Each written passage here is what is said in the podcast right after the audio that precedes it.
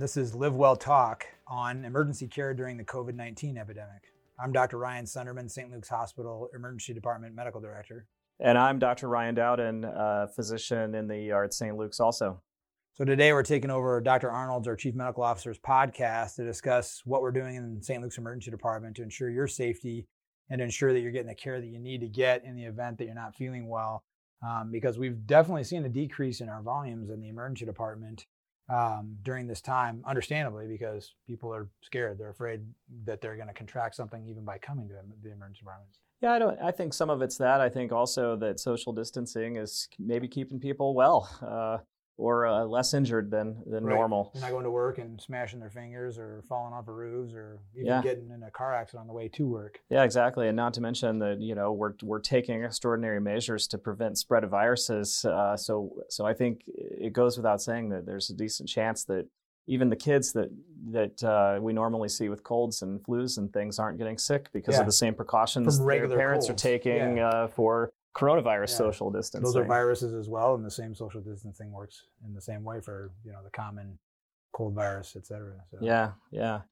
But uh, we certainly we certainly miss our patients, and and and we definitely uh, we definitely don't want people um, staying at home for symptoms that under normal circumstances they might not even bat an eye to come to the emergency department to get checked out for. I think we could definitely talk about some of the things that we've seen that would have been much uh, w- way more severe because people didn't present early. But I think, and that, and one of the features is is that people are trying to do the right thing. They're trying to make sure that sick people have access to the emergency department. They don't want to get sick if they by coming to the uh, some sort of healthcare facility. I mean, you see it in Hy-Vee or the other grocery stores. You know, you walk down the aisles, you got to follow the directional arrows. You got to wear your mask, and people are kind of, you know, they look at you sideways if you're not wearing a mask in there and you know you got to wipe down your car so naturally if that's just from the grocery store they think about coming to the hospital i think yikes Yeah, exactly. And I, I'm sure people, you know, people have driven by and, and seen our shed out front uh, in the ER and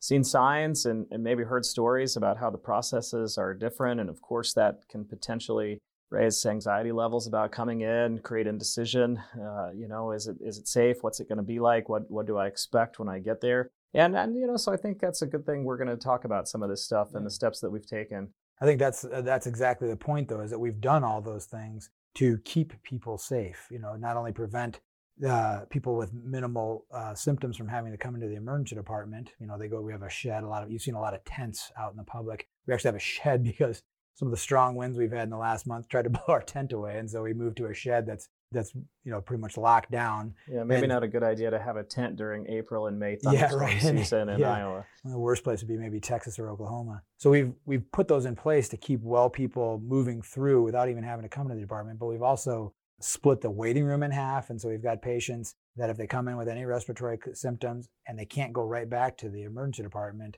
they can go to our respiratory waiting room where they're masked and they're distanced far apart so that they're outside the cough radius, which is the distance that droplets spread. But they're in a mask anyway. We put a mask on them if they're in that waiting room. But because of the low volumes, um, we haven't even had to use our waiting rooms.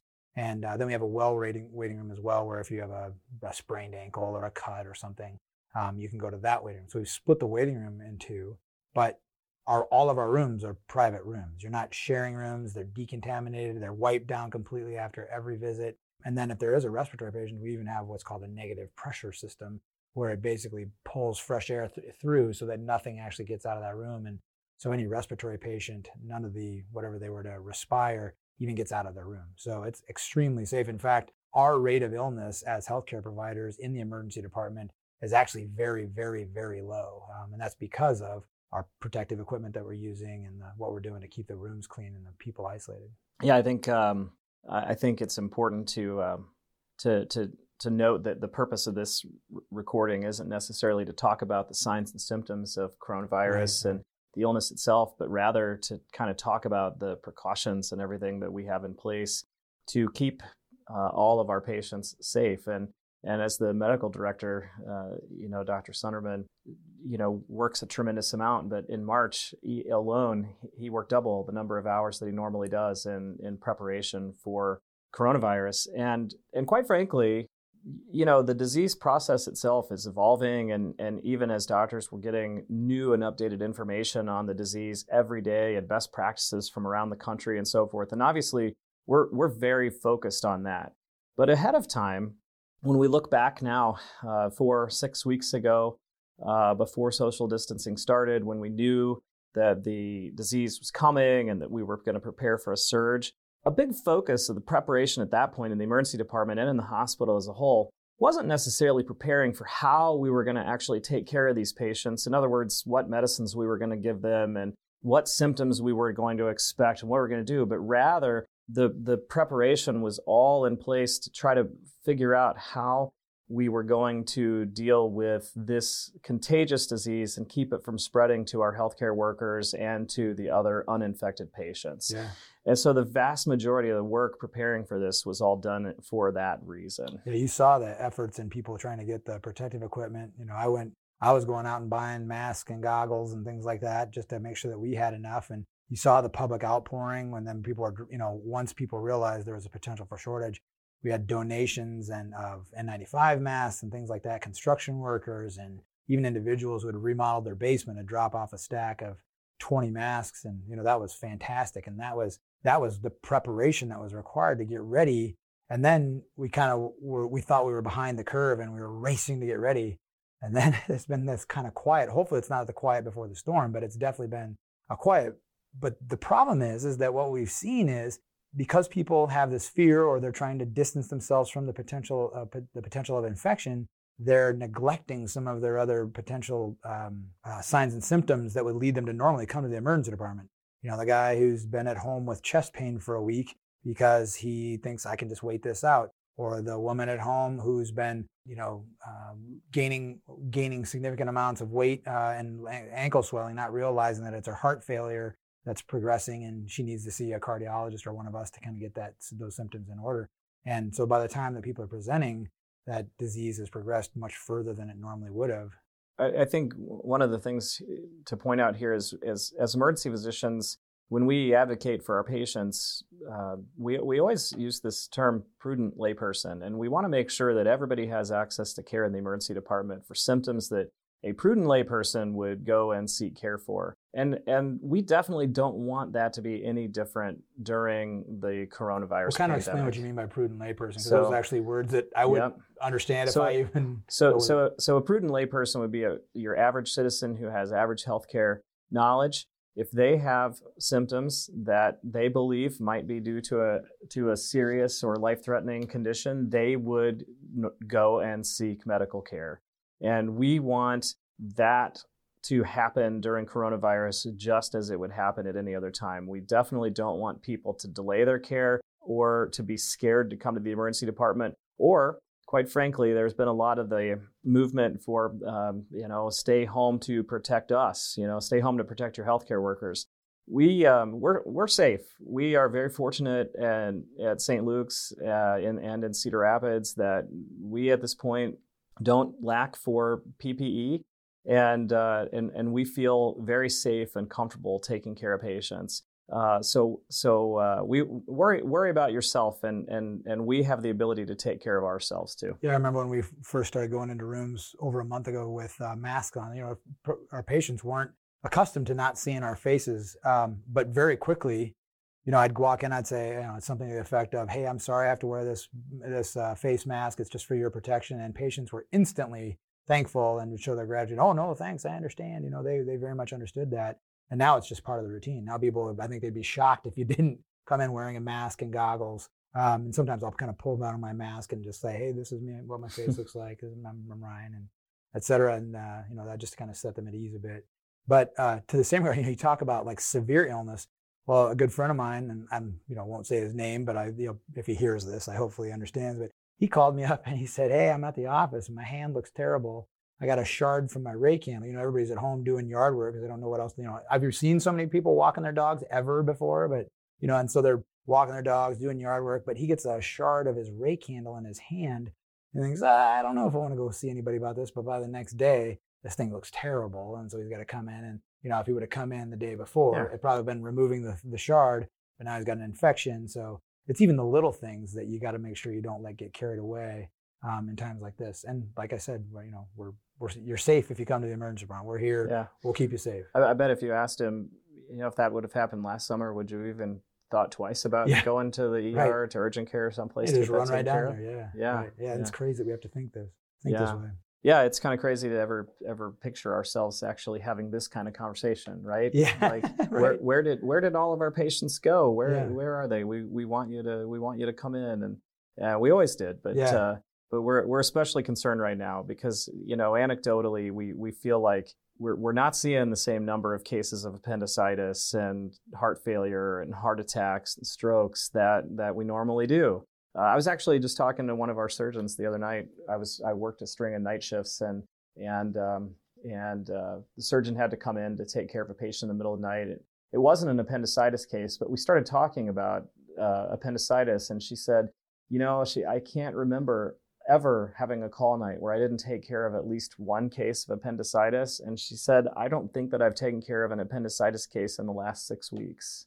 Wow. It's, it's stories like that that make you think, "Gosh, I sure hope people aren't Are staying at home with that? But it also says like something about what our daily routines are that make us susceptible to every, like just everything. Yeah. know? It's kind of indicative. You see the pictures of how how less uh, human activity impacts things, and you look at the pictures of where they'll show of uh, Beijing and the air quality Yeah. is just re- or Los Angeles even, and they show the smog count, and it's almost like to zero. Oh yeah, all the pictures that you see of animals, uh, in, you know, coming into Yeah. cities because there's Yeah. no one out. It's like deer walking in subway lines and things like that. It's you know it's kind of crazy. It's the Chernobyl effect, you know, where the plants and animals eventually take it all back over. And Yeah, yeah. Well, you know, I uh, other other stories, you know, certainly maybe maybe people aren't having appendicitis as much. Maybe people aren't having other other you things kind as of got to much. assume But that is happening. but uh, but there are lots of conditions that that if caught and treated early, you know, will prevent much more severe illness. And and you know, I can even give a couple of examples of things that I personally have seen, um, even during this last stretch of shifts I just worked in. That you know, simple things like a bladder infection being untreated and leading to a more severe kidney infection, or a Mm-hmm. sore throat being untreated and le- leading to a more severe abscess in the throat that needed to be surgically drained. And and uh, you know, I don't know whether either one of those cases would have been different in non-coronavirus times, but those are examples of things that could potentially have gotten worse if if the patient was reluctant to come in and seek care Mhm. early for their Mhm. illness uh, during this time as opposed to uh, any other time. Yeah, yeah, I think that is critical. Um, we'd we'd actually you know, one of the things we are doing a lot is um, studying the disease, and so there is a a ton of information coming out of the epicenters like New York and Washington and places like that, and so we see a lot of these kind of crazy presentations, and in fact, people assume that this is a respiratory illness, but and which it is, but it starts with, uh, and we're not going to get deep into the symptoms of this, but it starts with um, some fairly benign symptoms. And what I do not want to do is scare people into coming to the emergency room. That's not my goal here. What I want to do is make sure that you're aware that it's not just cough and fever. It as often starts with bad headache and body aches. You know, we all get headaches, and so if you just think you have your traditional headache and you can manage it with Tylenol or Motrin or Excedrin or whatever, do that by all means. But if you have an unusual headache or a headache that's unremitting or not going away, or and it's accompanied by body aches, and you just feel like this is particularly unusual, those can be symptoms of COVID. And in fact, 40 to 50% of people start off with non respiratory symptoms. So you have to pay attention to things like that. And while there isn't a treatment for COVID yet, it is important that you identify it early. Well, and quite frankly, any any one of those symptoms could be a symptom of another disease that is Right. that is just as serious or more serious than Right. coronavirus. Right. And and and thinking to yourself, oh, I, I know I'm not supposed to leave my house or go into the hospital if I have if I might have coronavirus. Uh, you know, it could be a mistake. Uh, you know, we we have all the precautions in place to to keep you from spreading the disease to the healthcare providers and to other patients. And at this point, um, I think the, the the message needs to be look out for yourself first. If at any time you're not sure about the symptoms or you're worried or you think to yourself, you know, under normal circumstances, I would definitely be going to the ER for these symptoms. That's what we still want you to think. Uh, because we definitely don't want people sitting at home and and uh, Yeah. and feeling worse. And at a minimum, call your your primary care provider. Um, we have an Ask a Nurse line here at Unity Point. You can always call them. They have telemedicine visits available. Um, and we have a respiratory clinic that if you call your primary care provider, they can kind of get you in if you think your symptoms aren't severe enough. By all means, go there. But yeah, like in the middle of the night, they're not open, you know. And so the thing is, we, you know, we're 24/7. We never close. Um, you know, we're here for you. And you know, like whether it's headache, if it's a crazy headache, it could be COVID, but it could also be that something horrible that uh, needs to get diagnosed quickly. Um, but uh, you just, again, that prudent layperson, use your own best judgment. And if you feel like it's an emergency, trust your gut and come and see us. And you know, we're going to keep you safe. You don't got to worry about keeping us safe because we we've got all that in place. And so um, we'll take care of you. Yeah, yeah. Maybe we should go over one more time just the steps that we've taken. So so first and first and foremost, if you know, I think a lot of people have their own masks now, and yeah. and uh, when they're leaving their house, they're typically wearing masks. But but if you don't have your own mask, we have masks to put on you when when when you arrive mm-hmm. in the ER. We you're going to be met by a by a greeter and they're going to do a, a, just a basic uh, review of your symptoms and kind of help disposition you either to the respiratory part of our ER or the non-respiratory part of the ER. Or you might go to the shed if you have if you come in and you say I've got a mild fever, a cough, but I'm not short of breath, and you have some kind of just basic symptoms and you want to be ruled out for um, COVID. We'll send you to our shed and um, at that point, we'll determine if you qualify for testing. Again, remember, because testing is limited, there is, you know, you don't necessarily be tested. If you don't meet criteria from the state perspective, um, you, we might just tell you to assume that you could have it into shelter in place for two weeks, and you have to be symptom free for at least 72 hours before you return to act, out, you know activities out, outside the home. So um, again, I'll reiterate: even if we think that you could have it, not everybody qualifies for testing. So if you come in, we send you over to our shed and you walk through and they say, yep, sounds like you might have it, go home. Don't be offended. You know, we're limited by supply and also by state regulation as to who we test. There is some new stuff coming out with some of the more rapid testing, but we're kind of late to get a lot of that in here in Iowa because we haven't been the epicenter. So that is coming, but it's not prime time yet. So just understand that and have some patience. But so to back to your point, yeah, though, so, the process is to yeah, show up and you get screened. And then and then we've got separate areas leading into the department. Um, you know, some people might call it waiting rooms. Fortunately for us lately, there ha- we haven't had a need to have anybody in the quote unquote waiting room. Uh, and we hope to to keep it that way. The the emergency department itself is uh, geographically very large, and and we are uh, separating uh, respiratory cases from non-respiratory cases to the extent possible. Mm-hmm. We clean the rooms ex- extremely well. In fact, that's been one of the issues is making sure we had enough of these. They call them uh, PDI wipes, or these wipes that we wipe down every room every time that a patient leaves, regardless of your symptoms. And if it is a respiratory patient, that room is actually left um, left to kind of settle even for a period of time depending on the type of room we have before we even go in and clean it so we're very prudent about again there's that word prudent again mm-hmm. but the uh, we're very careful careful about um, making sure that these rooms are cleaned to protect you as well as us mm-hmm. and there are lots of steps in process to uh, or in in in, um, in, in being implemented to prevent um, equipment use from being, you know, from respiratory patients to non-respiratory patients. Uh, uh, you know, different processes for uh, diagnostic tests, uh, X-rays, blood tests, EKGs, things like that for patients with uh, with potential coronavirus symptoms and those who don't. And even at the end of the visit, uh, different processes for physically even exiting the department than we normally have in yeah. place. So from start to finish, uh, we have processes in place uh, in order to keep everyone safe and to limit uh, uh spread of the uh, coronavirus in the emergency department, and and we feel very good about it. Mm-hmm. Mm-hmm. I'll tell you what, we're probably close to the time that we have uh, available to us. I will remind everybody that if you have some further topics that you'd like discussed, whether it's COVID 19 related or other health questions, even, Dr. Arnold does this uh, podcast regularly, and he'd be more than happy to answer any of those questions. So if you want to shoot those uh, questions to the following email, St. Luke's CR, that's S T L U K E S C R at unitypoint.org.